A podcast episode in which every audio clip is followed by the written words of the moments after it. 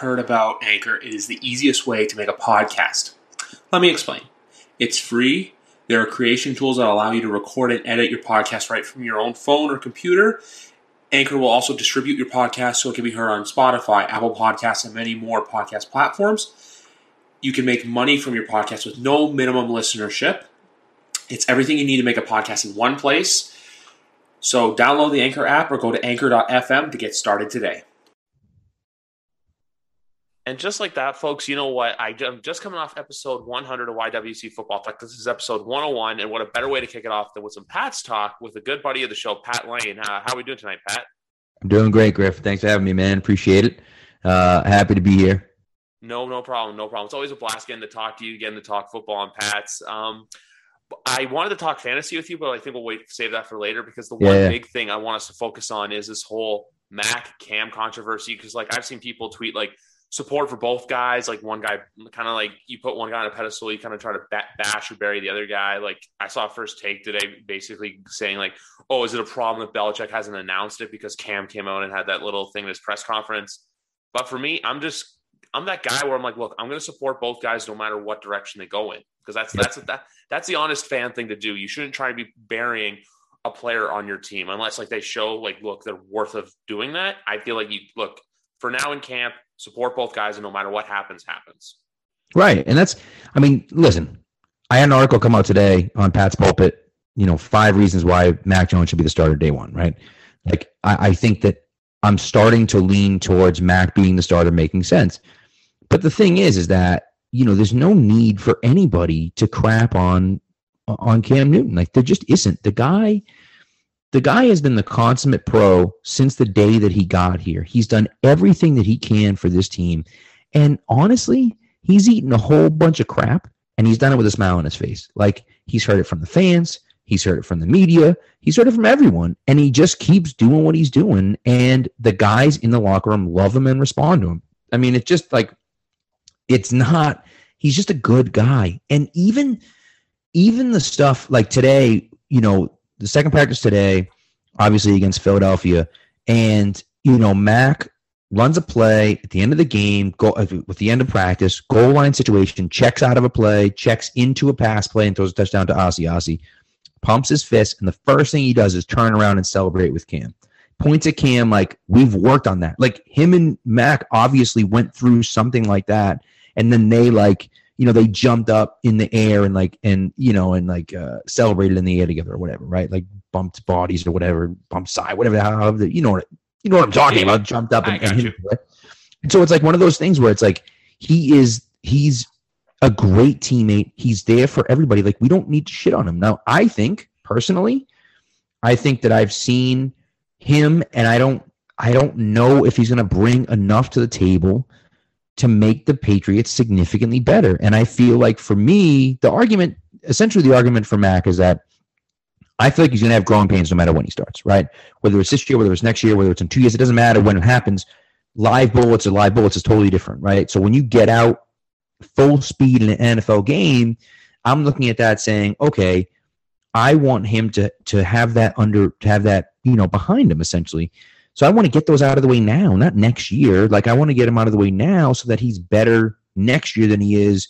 You know, so it's almost like I don't know. You're not going to win the Super Bowl with Cam. I don't think. I just I don't see that happening, even with this defense. So if that's the case, well then give Mac as much time as you possibly can. So then next year, when hopefully you're even a little bit better, now next year Mac is that much better than he will be going into next year. So that's kind of that's the way I kind of look at it, I don't think that there's a huge difference between the two of them. Now, Belichick may see that differently. It seems like he does see that differently. I just feel like, and, and you know, and Tommy Curran has kind of pointed this out a few times. Like,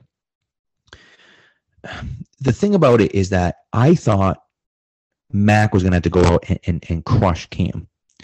I just feel like he's consistently been the more accurate quarterback, the more consistent quarterback in camp every single day over the course of time. So it's like, you know, it's like a million little paper cuts where it's like he just keeps being better than him. So at a certain point, it's like, well, I don't need to see Cam sucks and Mac is great. It doesn't need to be that. It's just like, well, why are we starting Cam if they're the same? You know, that that's kind of where I feel. And I get the running aspect of it. I understand all that, but it's hard, but that's the one thing that I won't tolerate is like we don't need, and you said it perfectly. Like we don't need to like to shoot Cam down. There's no need to do that. Like it's unnecessary. Maybe you think Mac is better. That's fine. Maybe you think Cam is past his prime. That's fine. But regardless of what you think, like Cam's been nothing but a great teammate and a great person since he got here. And, and nobody can argue that point. So it's like there's no need to like crap on him. It just it's unnecessary. You know, my big thing too is um, I feel like it's going to be easier. It would be a lot easier for them to put in Mac over Cam instead of putting in Cam if you start with Mac. That's the only thing I feel like because you're just stunting his development if you start with Mac. That's that's my only thing. Because look, if Cam goes in by a first few weeks, we're doing like what we you and I did in our first ever time you came on here last year, where we're just airing mm-hmm. grievances and playing therapist to one another. yeah, it's a little easier if we know, hey, look, Mac's coming in, so you have someone reliable. But at the same time, too, I don't want to see Matt coming in and being that reliever because Cam had a bad outing, like what we saw last year with Jarrett Stidham. Right. I know you love Stidham. I know you love Stidham. I no, well, no, but listen, I mean, Stiddy, Stiddy. No, well, it's funny. Rosen got cut today, and I and I said, I tweeted out, I'm like, you know, I would have loved to have seen Rosen and Stidham end up in different situations, and you know, one thing after another with Stidham. Now, there's a good chance that Stidham still would have sucked, but you know, Spags and I were on Team Stiddy last oh, year, yeah. and, and uh, big time. And you know, I mean, it's what's interesting is that if COVID doesn't happen, Stiddy starts for the Patriots last year, like because Cam wouldn't have been available. Cam would have signed somewhere else because he would have been able to work out. People would have seen that he was like that he was healthy, and they would have said, "Okay, well, bring him in." And then Patriots wouldn't have signed any quarterback, and City would have started. And it just so it's just it's just funny how things work out like that. And so, um, but I just see this is the issue with me, right? If you look at the Patriots, so we just just look at the Patriots schedule, right? Yeah. They play the Dolphins at home, Yeah. at the Jets. They play the Saints at home. Then they get the Bucs. Now, I think you kind of pencil in the Bucs as a loss there.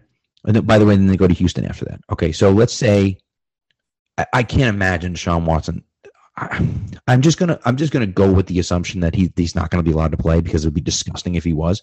Yeah. So I'm just gonna go fair. with that. Okay. Let's say at worst they should be two and two after those first four games. Uh, uh, I, am sorry, they should be three and two after those first five games at worst.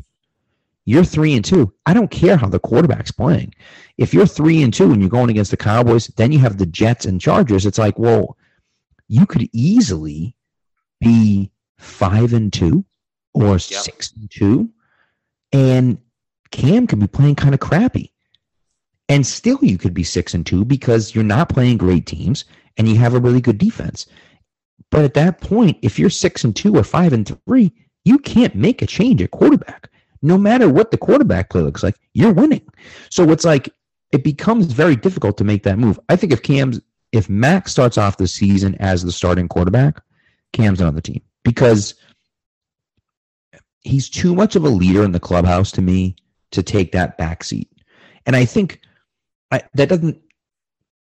I don't want to. That has nothing to do with Cam himself. Like, I think that I think he would be willing to accept a role as a backup.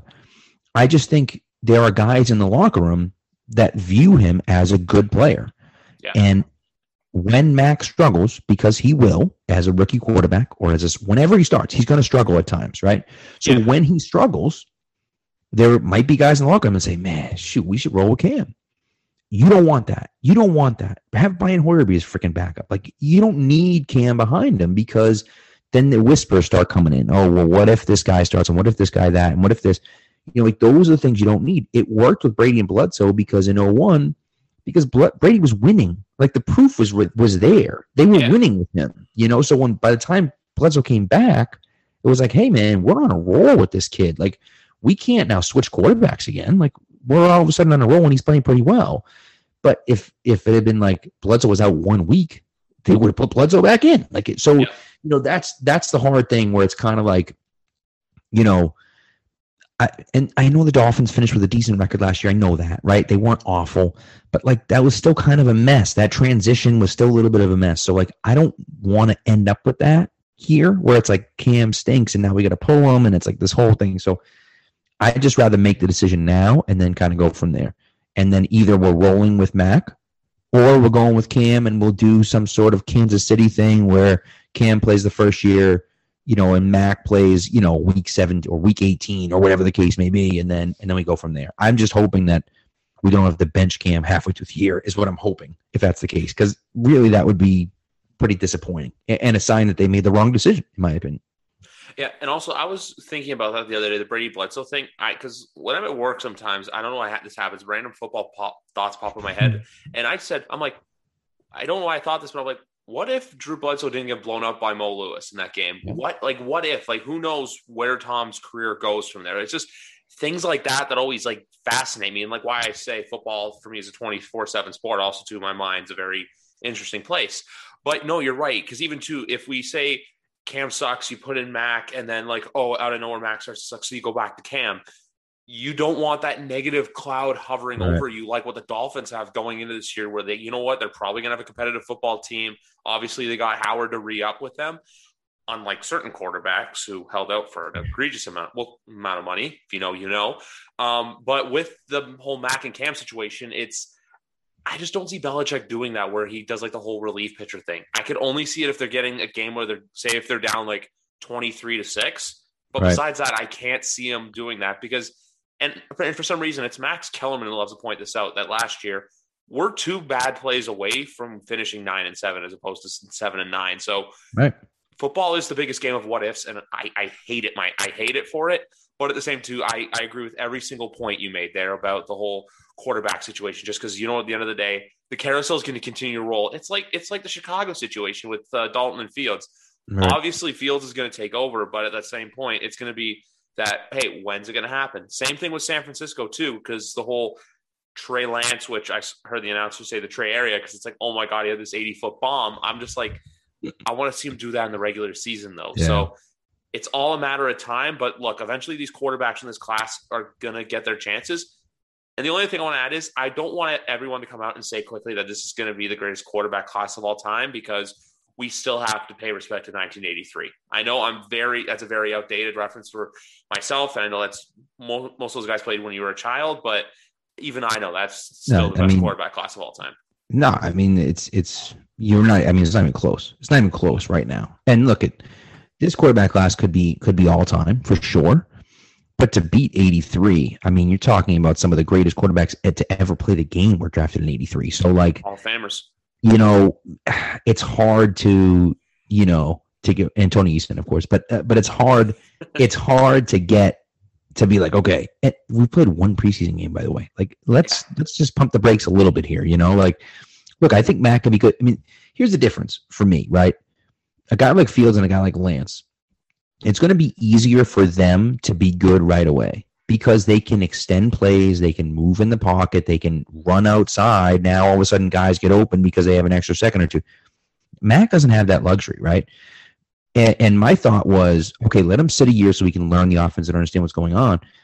I just feel like he has a grasp of what's happening. He's on the field, he's directing guys, he's getting people. There was one one moment – in practice, and it was subtle. But there's one moment in practice where like he's like, "All right, let's get in the huddle," and like guys are like kind of walking the huddle, and he's like, "Get the hell in the huddle," and people like, "All right," when we like that moment, like it's not much, but like he's a rookie quarterback, he's learning, he's figuring things out. And he's not happy that guys are being lackadaisical getting back in the huddle. And he's like, get the hell in the huddle. Let's go. And like, that's a moment. That's a Brady moment to me. Like, that's something that, that veteran quarterbacks do. You don't see that a lot with rookie quarterbacks. And he has that like swagger that he plays with, but he's also, he gets the line, he sees something, he checks out of it. He sees this, he understands what's going on. And that stuff that like, I just think he's so far ahead of where I thought he was going to be. He came in and they've they've thrown everything at him. They've thrown everything at him. They've tried different things. They show him different things. They put him in these uncomfortable situations, and he just comes through every single time. And you know, I was impressed with. And one of the things I wrote about in the article is that okay, first day of full pads practice, he was brutal. He was terrible. I walked out of that practice and said, he's not ready. He's just he's not ready. He just he just can't do it. The next two days were his two best days of practice. He just he came back out on Wednesday and he fixed the issues and he was more accurate and he was more on time and he was understanding things. He was reading things. And then Thursday, they're back in full pads. and he was doing he had a better day than he did on Wednesday. So like he's building off of that adversity. You saw the same thing again happen today. Yesterday, struggled. You know, first uh, first practice against the uh, against the uh, Eagles, and he looked yeah he looked okay, but he had a tough day. Comes out today, threw a pick in, in seven on sevens, and then has 11 straight 11 straight completions and 11 on 11 so like he so now he's understanding what's going on diagnose things he's learning as he goes that's the type of stuff that like you know getting through that adversity and learning in challenging moments like that that's the stuff that you can't teach. That's stuff that like you know guys don't some guys don't ever get that. And to have a guy that can pick that up as a rookie i mean that's that to me that impressed me. So that's why i'm like okay i feel like he could start. Now will he start? I don't know. And ultimately if bill decides to go with cam i'm going to root my ass off for cam because he's going to be my starting quarterback. And i don't care if my take is that Uh, is that mac would have been a better quarterback it doesn't matter to me I, like i want the patriots to win the super bowl this year i don't care whether cam newton's the quarterback or, or mac jones is the quarterback it doesn't matter and if someone out there is sitting there saying I want Mac as a starter. I'm gonna be, I'm gonna pout about it and bitch about it until they put Mac Jones in. Like, what are you doing? What you I, that's just that's stupid. Like, you know, I'm not on talk radio. I'm not I'm not obsessed with my take, right?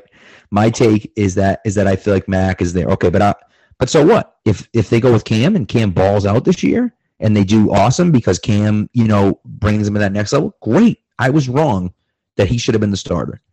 And then I just hope that next year Matt comes in and he dominates. And then it's like, okay, then I was right and they were right. Like whatever, you know. So it's but like to to root against a player on your team because of a take, it is just is stupid. And no one should do that. And it's just like that's that's what frustrates me because you see that in on Twitter, you see that, you know, people talking like that, and it's like just enough with the nonsense look, I, I'm, I know you're not, your name's not Felger, so we have that. I know I don't listen. That's the reason why I like listening to you guys and stuff like that because you mm-hmm. guys have the honest takes. I feel like with the radio takes, a lot of the times it's just general bias to where you purposely say it to piss people off. Like I feel yep. like, for example, like we see Skip Bayless do it, we do Colin Cowherd does it, Max Kellerman does it, Mike Greenberg to an extent, but um, yep. that's just part of my whole non Mike Green bias. I'm not really a fan of his, but. that's just the whole thing. Look, you don't care how you get to a championship. You just want to win.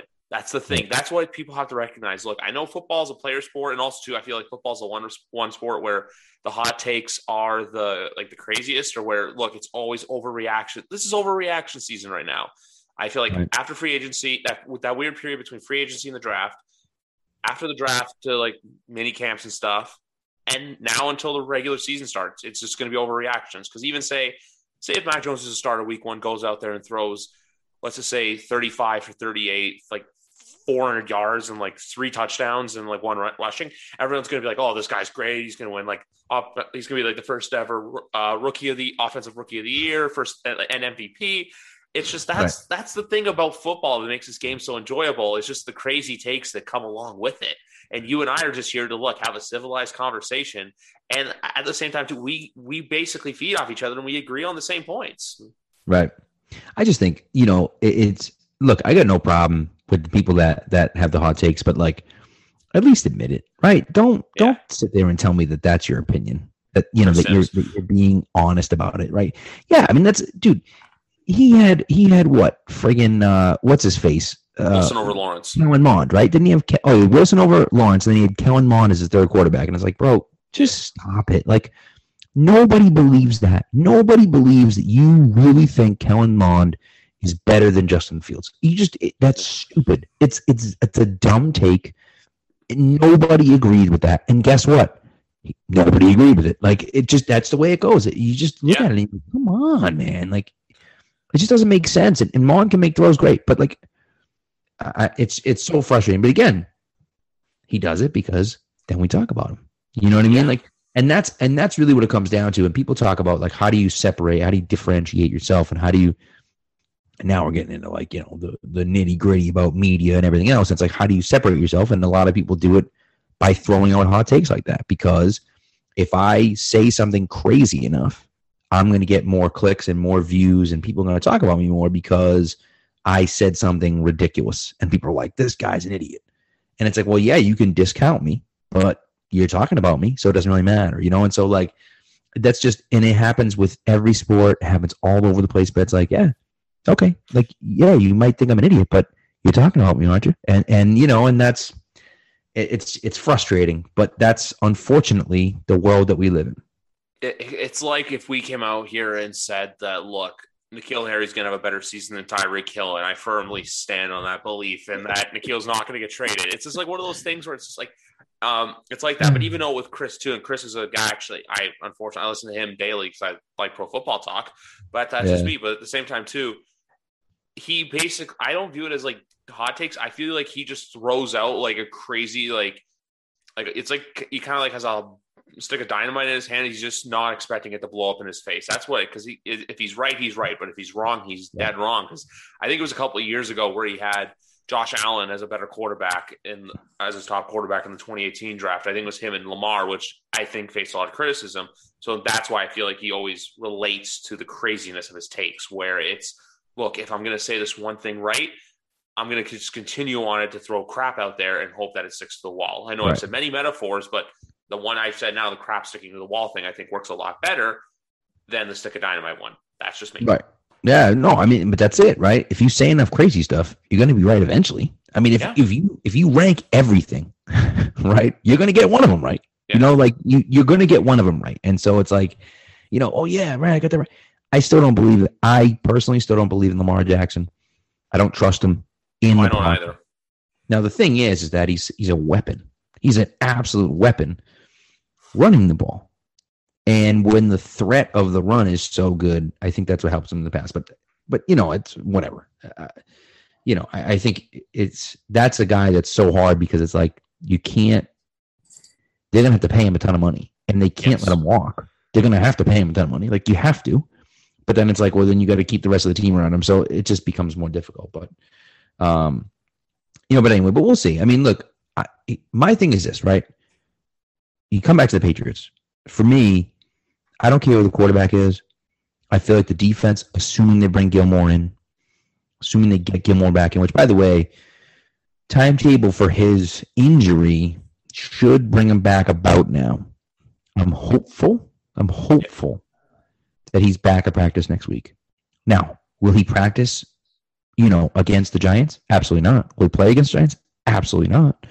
But I'm hoping that he's back at practice with a new contract next week. That's what I'm hoping. There's no reason not to. There's no reason not to. Like they no. need to get it done. They need to have him at practice. He needs to be playing every game because, and people talk, you know, people like, well, they have no depth at outside corner without Gilmore. It's like, well, yeah, Gilmore's like the best freaking player in the league. What the hell are you talking about? Like, he's one of the best cover corners in the league. They don't have a lot of depth behind him because, like, they have a really good number one and a really good number two. You you can't afford to have depth behind those two guys because they're both really good. So it's like, you know, yeah, they don't have a ton of outside corner, but they have two excellent outside corners. So if those guys are both healthy and both playing, you have arguably the best combination in football on the outside. And so, like, you know, it is. It's going to be interesting to see what happens, but uh, it would be inexcusable for Belichick to go out and spend this much money in, in free agency and kind of reload and then not pay Gilmore. It would just be it would be stupid. You know, really dumb for them to not to not make that move. He also kind of won an award two years ago for being the best defensive player in. Oh yeah, league. that too. yeah, that too. Just, just, yeah. just saying. That's why I wanted to kind of do the like the fun whisper thing for the people viewing on YouTube.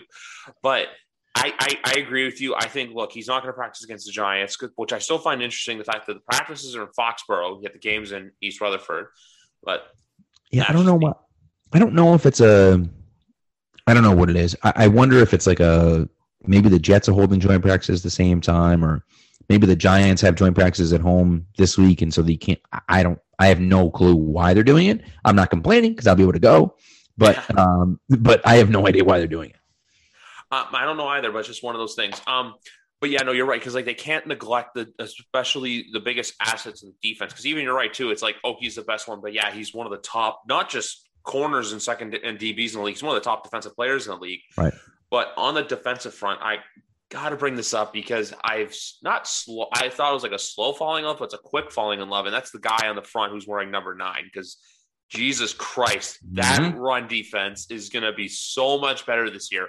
for all those holes and exposures that were last year, number nine's got it plugged up. Matthew Judon, man. Man, he looks like so much fun, and that's it, it's funny because they signed him, and everyone was like, Belichick went out and got a, a guy that's strictly a pass rusher, and I think we said it on the show, like right when it happened, we're like, mm, I don't think so. Like, no chance that he spent that much money on a guy that's just a pass rusher. And now you see it that he used that explosiveness and, and, and his physical tools to be a really good run stuffer too. And so they're gonna they're gonna be so much improved against the run. You got Judon, Hightower's back. Bentley's had a phenomenal camp. Yeah. And and again, and listen, Bentley's Bentley's one of my guys. I freaking love his story is unbelievable. He was a three year captain at Purdue. Uh, was homeless for for a time when he was at Purdue, like or when he was in high school. I'm sorry, like just the story behind him is amazing. And he came in here, and last year was asked to do something that he couldn't do. He, he's not. He can't play the Hightower role. He just can't do that. He's just not. That's not who he is. And so now he's not in that role anymore, and he's thriving. And by the way, the same thing happened to Kyle Van Noy when everyone thought Kyle Van Noy sucked because Hightower was hurt and Van Noy was in his spot and he couldn't do it. That's not his role. And then Hightower came back and all of a sudden Van Noy went to his spot and it was like, oh, this guy's pretty good. You know, yeah. like because he's playing in the role that he needs to be playing in. And Bentley's that same way where he's been much better in pass coverage in, in camp. But he also, I think the read and react there is there for him. So I like him a lot again. But Judon, man, he brings he and and Uche, eh, like they have they just have so much. They have so many guys up front on the edge. Like it's going to be so much fun to watch these guys go to work. And by the way, Chase Vin- Winovich just showed up to practice, so we haven't even seen him out there. So you talk about you throw on the field Judon, Uche, Winovich, Hightower all at the same time, and it's like okay, which guy's blitzing? Who's coming after the quarterback? Where are we going to go? Like, man. And by the way, Ronnie Perkins has looked like a beast too. And so, you know, it's just it's over and over and over again. And this front seven, man, they're gonna have a million guys to throw at it, a ton of depth, and it's gonna be a lot of fun. And you're right, I think Judon might be the guy that that we all like the most. You know. You know, and because I remember I was always telling you I was thinking about getting an Andrews or a Henry jersey. Like I may have to get it just because the number. Like I love cool. the single digits, yeah, like single digit pass rusher jersey number, and even too, I love the fact you brought up Uche because I I'm not saying I expect a big year out of him, but I'm expecting him to show improvements from year one mm-hmm. because look, he's going to be in a role that's more comfortable and more suited for him. He's not going to be fed to the wolves, kind of like we saw with uh, Bentley as well last year. Yeah, with Bentley. Yeah. And even too, Winovich coming back, not just the long hair, rocking a full beard, looking like a fucking caveman out there. It's just between that and the offensive line, it's gonna be big. And then I want to get into the fantasy point quickly because I don't need think people need much explanation to it, but man, go get Damien Harris when you can because he's gonna he's not a running back you have to get in the first few rounds. He's gonna be there later, but he is someone I think you should have on your team. And one other point I want to make to you before we go back to there was the Rhamondre Stevens touchdown from Thursday. You know, yep. you said Cam's a great teammate. There was one thing I noticed. I see him running. Who do I see running down the sideline? is Cam Newton the whole way for that 95 yard score. So just a, another thing, because Cam can, even if he doesn't start, you know what? He's going to be that glue guy. Right. No, it's true. And that's, look, man, that Stevenson run was so much fun. That was that was coming towards our end zone. Me and Keegan were Keegan came down and sat with me. Keegan and his girlfriend came down and sat with me because there was a bunch of oh, empty nice. seats there and and uh, running right towards us. It's so it's so much fun. And uh, and you're right, Cam was there, Damien Harris is right there, but like half the team was in the end zone celebrating, which was pretty cool. But you know, uh, on the fantasy point, Damien yeah. Harris is a guy that listen. If you live in New England and you're playing with a bunch of Patriots fans, he's going to go earlier than you want. Yeah. And, I, and I, he's not worth a fifth round pick, but he's going in the eighth, ninth round right now. I mean, I was going to say that. I was going to say crazy. Like he he right now, you can get him as an RB three, and to me, that's an insane value to get a guy like that as your third running back when you've already drafted two stud running backs two good wide receivers, and maybe even a quarterback or a tight end that you're happy with. Now you're getting now, now you're drafting Damien Harris to be a flex guy, right? He's not even starting at a running back spot. So, you know, that the value there I think is awesome for him. I love Jonnu and Hunter Henry this year. I like Jonnu better than Hunter Henry in fantasy. I'm trying to like I'm trying to trade for him and draft him in every single league I'm in because he's just like he's so good. Like I was in the Scott I'm in the Scott Fish Bowl this year, yeah. and uh and I was so I'm in the ninth round and it was it's just tight end premium. So um the way it works half point PPR and it's also half point per first down. But for tight ends, it's a full point for PPR, full point per reception, and a full point for first downs. So I love Jonnu when I'm high on Jonnu.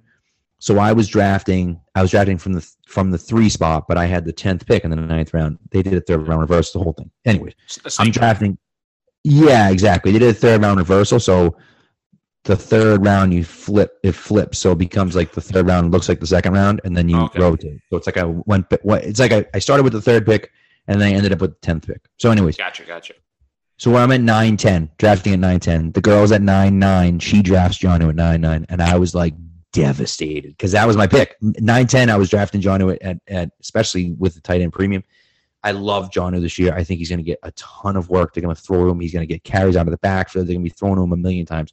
He's going to get a ton of targets this year. And Hunter Henry is going to be kind of that Gronk type tight end where they can, he's going to run a ton of seam routes. He's going to be open in in the uh, in the red zone. Like he's going to get a lot of that work. So I like both of them to finish as as you know tight end ones, top ten to twelve tight ends this year.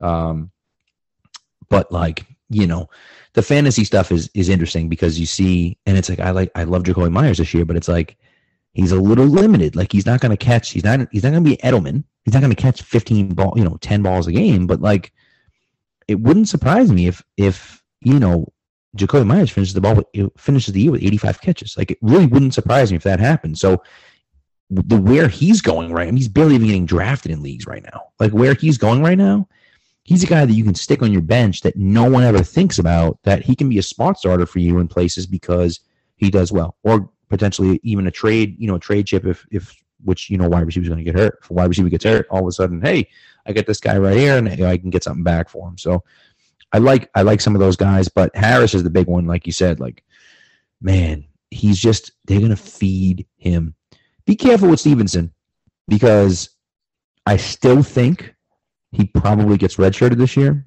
There's yeah. just too many guys. Like this, you got Harris, you got Sony, you got JJ Taylor, you got James White. Yeah. Those four running backs. Like he's the fifth running back on a team that they're gonna run a ton. Don't get me wrong, but like like when are you going to put him out there like that's the hard part is like when does he go out there and even if he does go out there how many carries can he really get if you got four guys in front of him. You know, like that's that's where it becomes difficult for me. So I look at it and think he's probably going to he's probably going to be treated a little bit like Damien Harris was his rookie year, like James White was his rookie year, like most running backs in New England are outside of Sony Michel, their rookie year, right? So that's what I expect of him, unless Sony gets moved before training camp, which is a possibility. But he's got some juice left in his legs, man. Sony looks so much better since he came back from injury last year. I'd love to see him back on this team because him between him and Harris, you got two solid running backs on a team that's going to want to run the ball 500 times. You need that. No, no, 100%. You're right. Because look, you have the two running backs that are solid there, but the only way I can see Stevenson get really getting in is like in those short yardage situations, you know, kind of like what I've seen Minnesota do in the past with Dalvin Cook and Mackenzie. I was trying to, is it Mackenzie Alexander? I'm trying to remember. No, Alexander Mattison. Alexander Mattison, Uh, Mackenzie Alexander as a DB. My bad. So like you'd see Mattison get those short yardage plays, which I know right. cost Cook like in those because I know Cook yeah. would have a lot of games where he goes crazy. But then there's those moments where you want Cook to get the touchdown, he doesn't. Then uh, Mattison comes in, gets a touchdown, and then everyone's pissed. I could see Stevenson in that kind of role, but besides Maybe. that, I like may or not, but like for the red zone carries, but more or less say if it's like three and one, and like you need just that like boom, like that right. like that bell cow to come in, kind of like what we saw with blunt force trauma so many right. times back in the day. But no, I agree with you completely with the Stevenson thing because even too, you're gonna have a mix of like Sony and James catching out of the backfield. Who knows where those guys are next year? But like you said, I hope. I think more likely in 22, James does move on, but we said the same thing last year and he's still back. So it's all right. a big wait and see. But you know what? For those of you who don't expect it, Damien Harris, he's going to be fun to watch. He's short, but the guy can move. He's strong. And also, the other thing I love too about this team is the fact that, like, they're repost, and because Damien Harris is a good example of this, reposting photos of other guys' Instagrams from the teams onto their story to kind of show those guys exposure too. Kendrick Bourne does it as well, which he could be good for fantasy too, but he's going to be a fan favorite very quickly. Oh, he's yeah. already a guy that I've already I've already attached myself to as Kendrick Bourne. I think he's going to have a big year. Yeah, absolutely. Him and I think him and Meyers together are the Edelman replacement. You can't replace Julian Edelman one guy, but you can try to replace him with two guys, and I think that's going to be Meyers and Bourne. And like you said, man, he's so much fun to watch. He's a great teammate. All the guys love him. Like you could just see, you could just see him out there and how how much he busts his butt when he's out there. Like, you know, everyone already likes Bourne, and I think you know, again, is he going to put up huge numbers? No, but he's a guy that's going to be important to the team. I think moving forward, and so I'm excited. Look, they went from having some of the worst weapons in the NFL last year to having two legitimate tight ends who haven't been able to stay healthy. So we'll see what happens you know, and listen, I know they've already been dinged up a little bit in camp, right? But what everyone's got to understand is that if this were a regular week, Jonnu and Hunter Henry would be playing on Sunday, right? Like, yeah. yeah, they're dinged up, but like they're only not going in because it's preseason and they don't need them to get hurt. You know what I mean? Like that's not they'd be playing if it was a regular season game. So yeah, they're a little bit dinged up, but they're fine overall. It's just like, yeah, we don't need to like we don't need to push them too much. So um, you know, so we'll see. But you, you you bring in those two guys. You bring in Agholor, who to me has been the best receiver on the field pretty much every single day he's been out there. I mean, he yeah. shows now he's had some drops, but he shows that he can he can really play. And then you got Jakobi, you got Bourne, N'Keal Harry, and Keegan and I have going back and forth on this. Like, he should have 30 targets tomorrow. Like, Thursday night, just throw the ball to him on every single play. Like, why not? Like, because you, we see it. We see it in practice every freaking day. Every day, all you hear is, oh, one on ones. No, oh, N'Keal Harry's winning every single one on one. Well, it's like, well, why aren't we throwing him the freaking ball? Like, if it's man coverage and it's one on one, just throw it up and see what happens. Like, it just doesn't make because it, this is the thing for me, and this is what Keegan and I have talked about. Like, it's preseason. It doesn't matter if you win or lose. It doesn't matter just freaking throw it up to him and see if you could. Because if he does it consistently enough, then it's like, well, maybe we can rely on him to actually do that. Be like, well, he doesn't have separation. It's like, well, watch his college tape. He didn't have separation in college either. He caught all those passes. Like, this is what he does. He doesn't need separation to be to be effective. So throw him the ball when he's covered and see what happens. It's just like it drives me insane. And people like what happens is people have decided already and they've said no, he sucks. So like we're done. You know, it's just like, well, he hasn't been given an opportunity. They just don't throw to him. And like, well, he's not open. And it's like, okay, fine. Yep, no, that's that's it. He's not. Open. It's just it's so frustrating to go back and forth with people about N'Keal because, and look, part of it is he, he was a first round pick and he was drafted over AJ Brown and DK Metcalf. Should that have happened? Absolutely not. No sane person would have ever drafted N'Keal Harry over DK Metcalf or AJ Brown. And yet the Patriots did it. Why did they do it? I have no idea. They screwed up royally. That's definitely true. Like I will 100% admit that. But he's on the team. Like yeah. at least try to make it work. And, and and Keegan said this on our show last week. You're doing a disservice to not only N'Keal Harry but your team if you're not throwing the ball because you're not at, you're not showing what he can do. Because at the very least, try to trade him and get something for him. And if he's out there dominating, uh, you know, in the preseason, well, then maybe someone's like, shoot, we could use that. We'll trade you a fifth round pick for him. So you at least get something for him. People have seen nothing from him in a year and a half. So it's like, well, why would I give up anything for this bum? You know, so it's just like you're doing a disservice to your team. You're doing a disservice to him. Just throw him the freaking ball. Drives me insane. But no, I love your point where it's like, look, I understand it's a preseason, but you get him targets. Look, you got to get him the ball because you just can't go up past some. Oh yeah, he had the first bad two years and all of a sudden, oh, well, he sucks. He sucks. We're not going to change our opinion on him. He's got to be an all pro to get an opinion change on him. There's so many players. It's like one player that I actually had to go back and forth on, which today, in my opinion of him, changed because he shaved. But Travis Kelce, I love when people go, "Oh, why wasn't he drafted in the uh, first round? One in that 2013 draft, he was drafted in the fifth round, I believe." It's because you don't yeah. know what they're, uh, especially the tight end position. You don't know what they're going to be. Same thing with George Kittle too. George Kittle was a fifth round draft pick. They took a flyer on. There was a guy I always remember this. John Lynch and Kyle Shanahan were dead set on a guy in the fourth round. I don't even think he's in the league anymore. I don't even remember his name. Fifth round, they took a chance on George Kittle, and look, George Kittle's one of the best tight ends in the league right now. Right. So that's the thing with it. You got to give these guys chances. You got to give them time to develop. It's even to like when, when you're saying the whole, you just got to get him the ball. Look at last year's Jets game, the final game of the year. Devin Asiasi caught that beautiful floater from Cam. Why? Because you got him the ball. Even though that game does kind of irk me because it's like, where was this two months ago? Where was this in the middle of November? But you know what? The fact that it mm. showed was just a positive sign going forward. And also a reminder too that the Patriots are undefeated in the year 2021. So we're technically 1 0 right now. But that's the whole thing. You're right. You just got to get them the ball. If you don't get them the ball, even though it's preseason, you don't know what you're going to get. Because if they trade him and he ends up balling out, look, Belichick looks like an even bigger idiot than drafting him over AJ Brown and DK Metcalf. That that's just the only thing I want to throw out there. So if you give him chances to succeed, and then eventually look, you might tr- increase his trade value by a little bit, and at the same time too, even though you're getting rid of him, you know, look, hey, for sure it didn't work out here, even right. if there you see that room for improvement. Right. Or you say, you know what, this guy might be good in the goal line. Maybe we'll use that. Like it just that's the stuff that drives me nuts. But you know, it is what it is. By the way, one more guy, wide receiver, Kristian Wilkerson. Listen, I told the guy, I told him, number 17. can't wear 17. What the hell are you doing, man?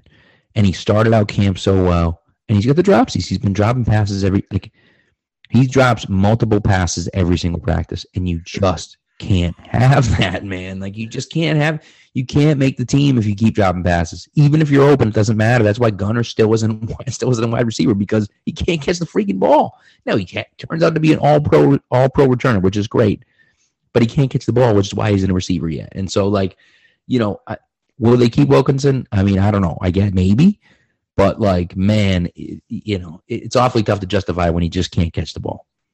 Yeah, exactly. Like, look, you you basically football's a sport. You have to sell yourself. Obviously, it's a fifty-three man team, right? But you, for those bubble players, you've got to give yourself a reason. Hey, why should we keep you? That's that's all he's got to do. If you can go out there, start making catches, because the more you drop, the more I, I it's got to be a big mental thing where you realize, hey, I keep doing this. They're not going to keep me around. You have to give them a reason to keep you around. Look at like like you're right, Jakobi Meyers, Gunner Olszewski. I think I remember I saw it a couple days ago where someone said like the Patriots released someone that got picked up by Houston that they're like, oh, I guess the Patriots keeping Gunner Olszewski, and then basically every Patriots fan jumped on it, being like, yeah, it worked out pretty well. He's kind of yeah. a uh, Keon, you know, he's kind of first team All Pro, like no no big deal. Like I know it's yeah. special teams, but still, like because that's the other thing I got to point out too is my I know Edelman. There was some of the Hall of Fame takes that came out, and people were yeah. saying like, "Oh, I don't know," but I still will say this: that whenever Matthew Slater retires, I will die on that hill of him belonging in Canton. That's that's he, easy, easy. Well, and this is the thing with that, right? The argument against guys like Vince, which is stupid. It's a dumb argument against Vince, but the the argument against I know, right? Yeah. Uh, I know it's your tweet. I had to say it. That's we blew up today. But you're right. You're right. Yeah. Three. I mean, that's the thing. Three career picks as a nose tackle is outlandish. But nevertheless, uh, and in like two of them were like he literally dropped into coverage. It wasn't like the ball just got tipped and it landed in his arms. Like he dropped into coverage and picked the guy off. But I the Chargers um, one was like that. Oh, so good. Oh, it was yeah. like a tip throw. He chipped it himself and then caught. It was amazing. Yeah, the 2011 uh, and, then ran, one. and then ran down the field. Um, but you know, Slater, you know, you can make the argument against Edelman because he doesn't have the Pro Bowls. He doesn't have the All Pros, right? Yeah. Slater has that. Slater's in the Pro Bowl every freaking year. He's the best special teams player of this era. He is the best. He is Don Beebe, right? And you could argue that he's even better than Don Beebe was. So it's like he deserves it. Don Beebe deserves it too, but but he deserves it. He's that good, you know. And so, like to me, man, I, I he you said it. Like he deserves it. He should be in the Hall yeah. of Fame. You know, and so we'll see. And by the way, if it happens, they'd be the first father son in the Hall of Fame, which would be pretty dope. Although, no way, yeah. is Archie in the Hall of Fame? Archie Yeah, Man? I'm pretty sure. Uh, you know what? I'm gonna pull out my phone. I'm gonna.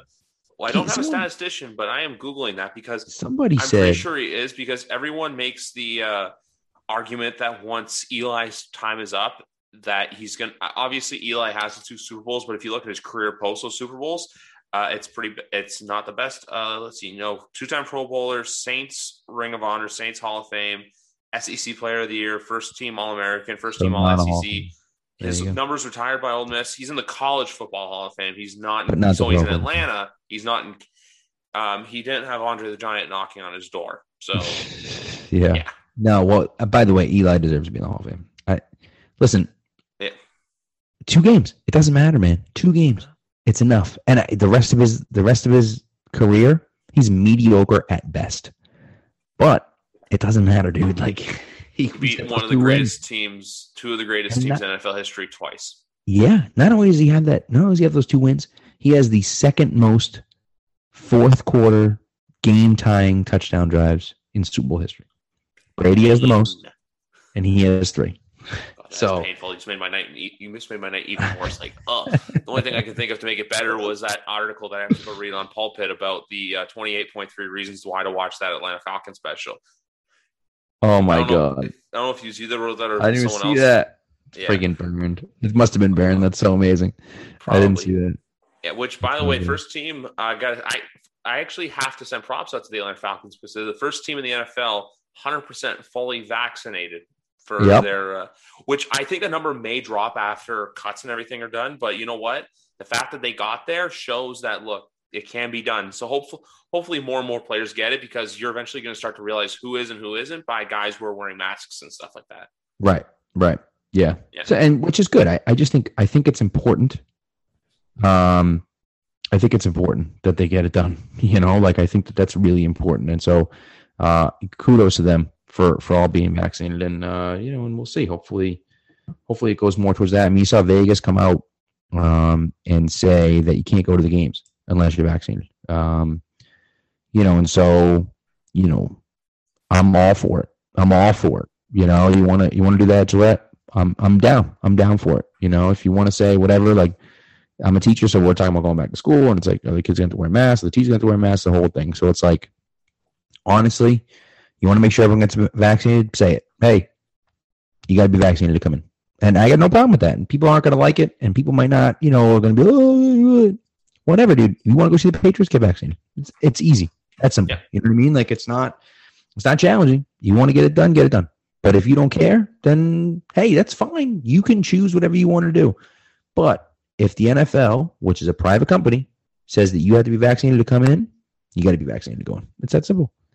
Yeah, you know? because they're they're going to want to do everything they can to you know what have all 32 stadiums full for the whole season. They don't want to eventually have hey, say for example, SoFi Stadium or Allegiant Stadium in Vegas. That's why I feel like Vegas had to do it. You don't want those stadiums going from full and slowly decreasing in attendance because we saw right. it last year where it made a huge difference for a lot of those teams. Where oh, like, yeah. look at New England, where the only times Patriot fans got to see their team play was in like Houston, Miami, and I think in Kansas City. Those three games were it. Besides that, I can't mm-hmm. think of anyone else who allowed allowed for fans to have this. So yeah, other other teams want to hop on board with it. Fine, be my guest. Because the only other thing with fantasy that kind of concerns me is drafting players with who aren't vaccinated because you don't know. Hey, if they get it, could it potentially kind of sewer your roster in a way where if there's a week you need to get a win, he tests positive, he's out. Right. Kind of it kind of puts you in a puts you in a bit of a bind. So it's one of those just one of those like yeah, back in my mind things I've always had. It's hard to know. Yeah, I mean you don't know who's vaccinated or not, right? So it's like it's almost like, you know, I, I don't want to say don't worry about it, but yeah, it's um, but that that is something that's like okay, I find out that this guy isn't vaccinated. Like, yeah, if I'm choosing between two players, I might choose the other player because I know that you know he's more likely to play. Yep on a week to week basis just because, you know, even if he doesn't test positive, even if it's close contact and it happens on Saturday, well, guess what? You can't play because, you know, you got to wait. So look at the Denver Broncos um, situation. Right, right. So, but yeah, it's, it's, it's tough. I mean, look, you know, people have their own opinions on it and everything else, but if the NFL decides to do that, then they decide to do that. And look at, they did that with the coaches.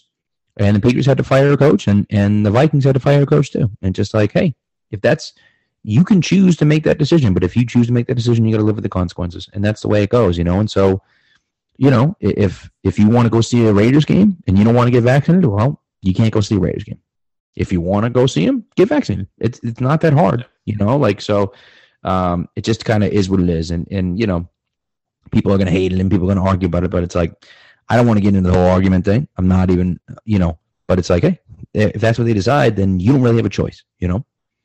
Exactly, because even here, like I know this is not football related, but uh, MLSE, who owns the Leafs and Raptors, announced today saying, look, all of uh, staff, event staff, employees of the building, fans, you either have to have a you either have to be fully vaccinated and show proof, or you have to show a negative test to get in. Right. And also, too, they did the same thing too as for like teachers and healthcare workers here, where um, you either have to be fully vaccinated, or if you aren't, you have to get regularly tested and take a course on basically. I, I'm pretty sure it's why you have to get vaccinated, but it's one of those things now where it's like, look, everything in the world, it's kind of getting back to a normal, but at the same time, too, we can't let our guard down. So eventually, if the NFL comes in and says, "Hey," where maybe you have to wear a mask when you're in the concourse or when you're in the washroom or if you're in the team shop but if you're in your seats, it's kind of a free, not a free for all, but like you can kind of do what you want. The NFL is going to do whatever it can to get all 200 and let's see, adding on another 16. So let me do my math quickly. I believe it'll be 272 games this year. They want to get those all played. I don't think they want to get any. They do not want to cancel any of those. And also, too, this year they want to. I, they and I want three games on Thanksgiving and not two. Right. Yeah. Yeah. No kidding. Right. And that's. I mean, that's the tough part, right? Is like, how do you? And first of all, you can't you couldn't. I mean, you could say you got to wear it at all times when you're in the stadium, but you can't like police people when they're in the seats. You just can't do that. There's nothing you can nope. do about that. Like, but you know, when they're in the concourse, you walk up, you walk by a screen, hey, put your mask on, whatever, right? Like, the hard part is that people drink when they go there. So then the drinking starts and the masks, you know, slowly kind of come off because ah, you know, whatever. So that's going to be a challenging part if if there's a mask mandate. But it is what it is. I mean, look, at the end of the day, you just got to live with it. Whatever they whatever they decide is what they decide. And you know, we're taking my kids to to a, a Broadway show um, in a few months, and they're obviously not vaccinated. They're not old enough to get vaccinated, so they have to show a, a, a negative test to get in. Right? You have to either show proof of vaccination or a negative test to get in. And so it's one of those things where it's like, okay, you want to come in? It's fine. You got to get a test and, and, and test negative to get in, and it's got to be within like 72 hours, something like that. So, you know, it's it's one of those things where it's like that's fine. You, you, have to do things because we have to protect the other people around us. To get sixty thousand people coming to the stadium, we got to we got to protect all sixty thousand people. You know, and so people aren't going to like it. They're not going to be happy with it. They're going to get hassled by it. You know, just like waiting to get on waiting to get on a flight. But it's like, hey, we got to do what we got to do. You know, and so um, you know, it's just unfortunately it just it kind of is what it is, right? And that's and that's kind of the way I look at it. And, and it's like, okay, if you're not happy with it, that's okay. That's all right. You can be upset about it, but there's just nothing you can do about it, you know? No, no, no, one hundred percent. Because look, at the end of the day, it's all about not just player health and safety, but it's about the venue's health and safety because they don't want outbreaks coming from the stadium, no matter where it is, and especially too with all the uh, fans traveling. Um, before before we wrap up today, there's actually one other point I wanted to make about the Patriots schedule that kind of concerns me, and it's not the beginning of the year; it's the stretch from basically Thanksgiving onward, because obviously there's the or not even Thanksgiving, but the mid November because you have Cleveland and then Atlanta on a short turnaround week. I know it's it's Atlanta. You and yeah, I always poke fun at them. They're a bit of a wild card this year because we don't know what to expect. And then you have Tennessee, the Buffalo Monday night game, which I have circled on my calendar, the Colts, the Bills again, and then you kind of the Jags and the Dolphins. We'll see, but it's that stretch from when they play Cleveland to when they play Buffalo mm-hmm. the day mm-hmm. after Christmas, which I'm looking at the real make or break point for them for the season. Absolutely. I mean, so you got Browns at home, in Atlanta on Thursday, Tennessee at home, at Buffalo, like you said, Monday night, in Indy, yeah. Buffalo at home, and then you get the, you finish off with the Jags and the, and the Dolphins. But like that's that stretch is brutal. And, and, the thing about the Colts is that oh, people could say oh, you know, Carson Wentz stinks and this. Colts are going to be a good team. They're going to be a good team this year, right? And so the Titans are going to be a good team. The Browns are going to be a good team. The Falcons, Mm, we'll see, but like they at least are going to have a high powered offense and a decent team. Colts are a good team, and the Bills are a good team. And you play the Bills twice in that stretch there with the Colts, Titans, and Browns mixed in. I mean, that's that's five very very difficult games with you know with the Falcons kind of mixed in there. So it is definitely a little concerning for me when you start looking at that saying like oh my goodness that's that's a rough stretch right so um but at the same time you kind of look at it and say okay like if they can get through that point if they win four or you know four of those five games or four of those six games like that's a great sign for them moving forward the problem is, is that this might be a situation where you're elevated a little bit if Tua struggles a little bit at the beginning of the year you win that game Then you play in the Jets. You really got to beat the Jets. Then you play in the Saints. Maybe Jameis is their quarterback. Like you probably beat Should the Saints. be a win.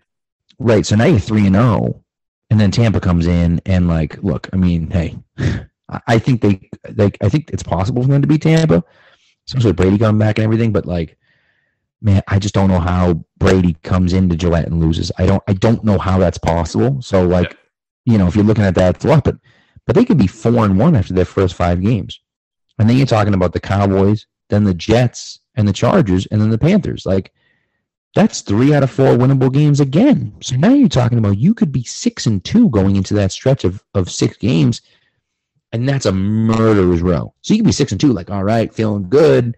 Then you run into a buzzsaw with those with those five out of six games, and you could lose. You could go zero and six in that stretch, right? And so like that's gonna be that's gonna decide the season to me. That Yep. decides the whole season. Um, you know, and so we'll we'll see what happens. But you're totally right. Like that, regardless of what your record is, like that's why you have to win those early games because with that stretch coming through, especially back to back to back to back to back like that, you're gonna have to win those early games to give yourself a little bit of a cushion to get into the playoffs. You know?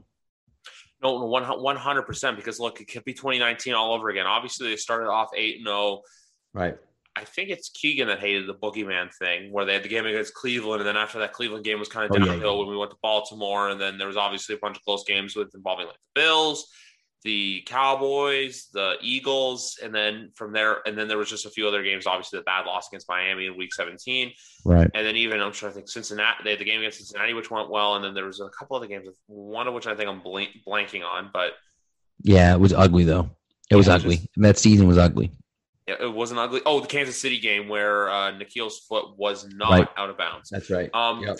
But speaking of Murderers Row, because there's one that I heard of today, and I had to look it up for myself. But the Colts to start off the year versus Seattle, versus Rams, at Titans, at Dolphins, at Ravens, versus Texans, at 49ers, versus Titans.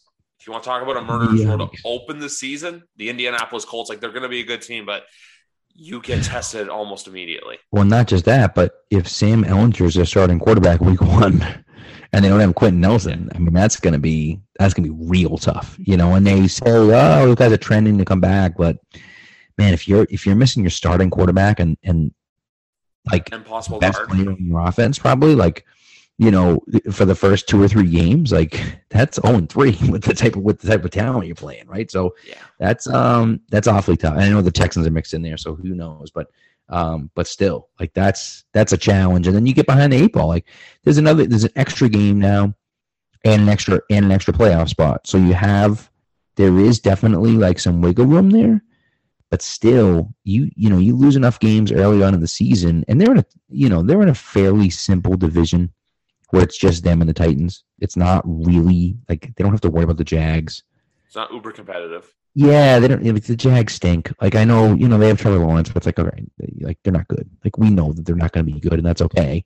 And then you have them, and you have the the uh, the Titans, and then it's the Texans. And as I said, I'm going to go under the assumption that the NFL does not let that scumbag play, um, especially now since the FBI might be looking into it. Like it's a whole thing. So I'm going to just go under the assumption that they're not going to let him play. Um, and then and kind of go from there. And if he doesn't play, they're screwed. They're going to be terrible this year. So, um, you know, so you got to rack up some wins against your divisional opponents just because they stink. But outside of that, they have a fairly tough schedule this year. So it's like, you know, they're going to have some tough games, and uh, especially in the beginning, like you said. I also, I just also hope because there's one player on the Colts and it's Michael Pittman Jr. that I, I'm, I'm, I'm, I'm high on going into this year. He's a player I expect to take a big second year leap. Yep. Uh, I'm a bit. I basically became a fan of his because of his YouTube content that he does. But for the most part, I see what kind of football player he is, and he's just Yeah. one of those guys where I'm like, look, I, I want to see him do well. A guy that's not on my team, like that, that, that, that. That's all I gotta say. And then with the Titans too.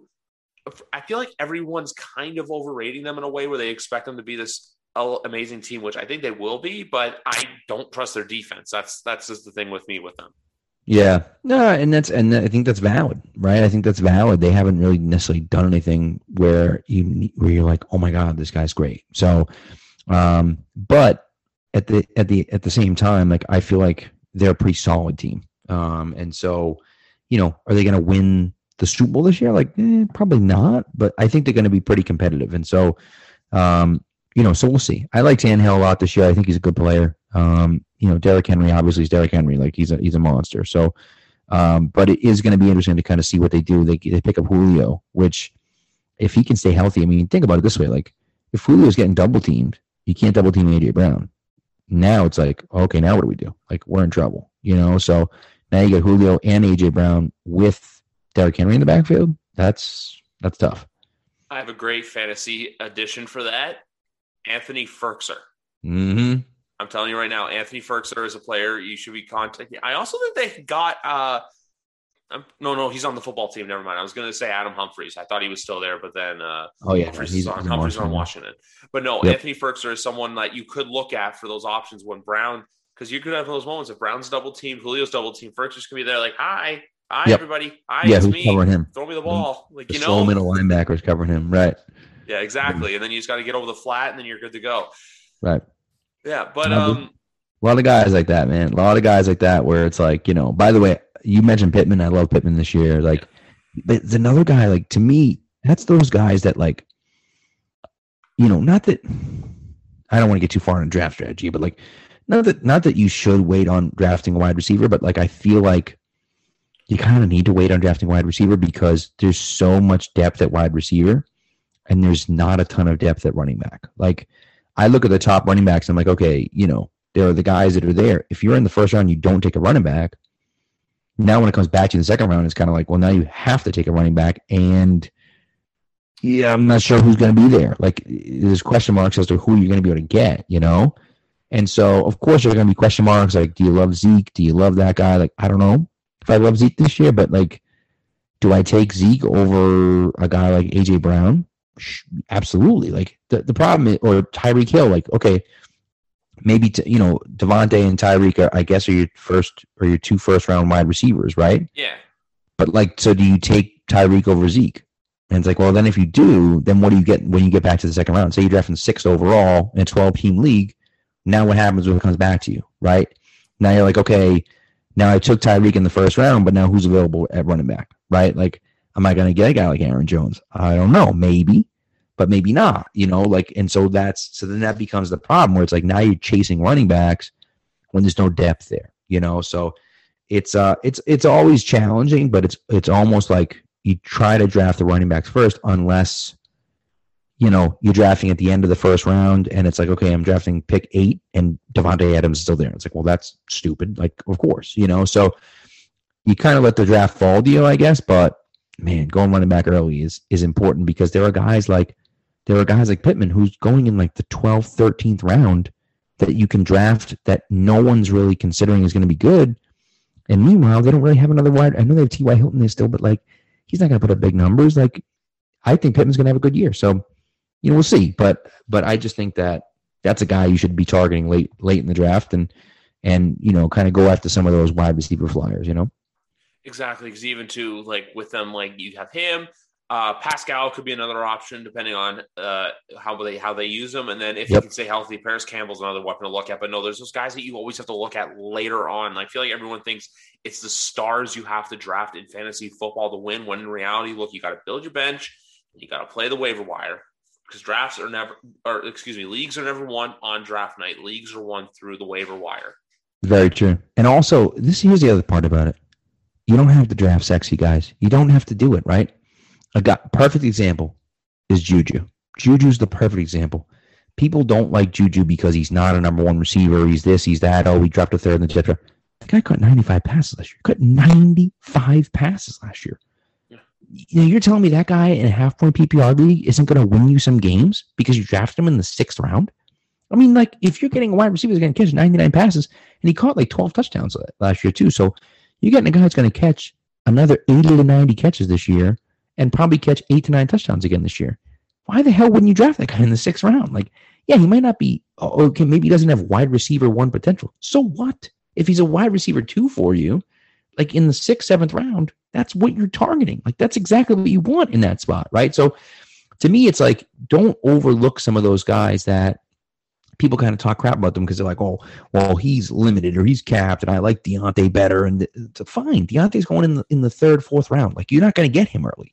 I'd rather take Juju in the sixth or seventh round over Diontae in the third or fourth round. That's just me. But that's like, that's the way I look at it because it's like, you know, I, I think the value of some of those guys drops because people like, eh, he's not a number one receiver. So, like, we don't need him. But he's going to put up a ton of numbers. So it's like, sure, I'll take that guy, you know?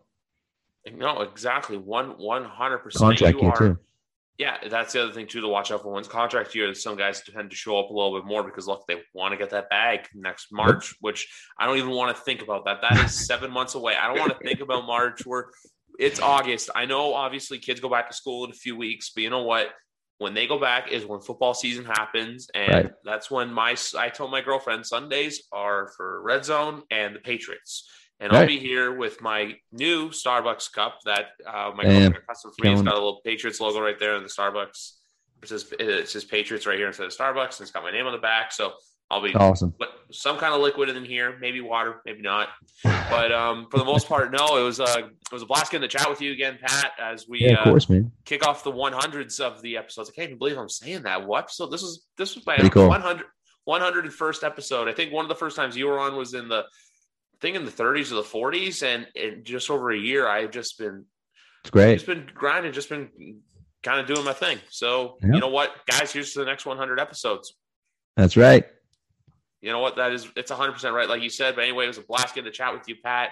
If you folks want to find him on Twitter, it's at p under uh, p lane underscore pats, I believe. That's right. Or search Pat Lane. I'll have him tagged in the episodes if you want to follow him.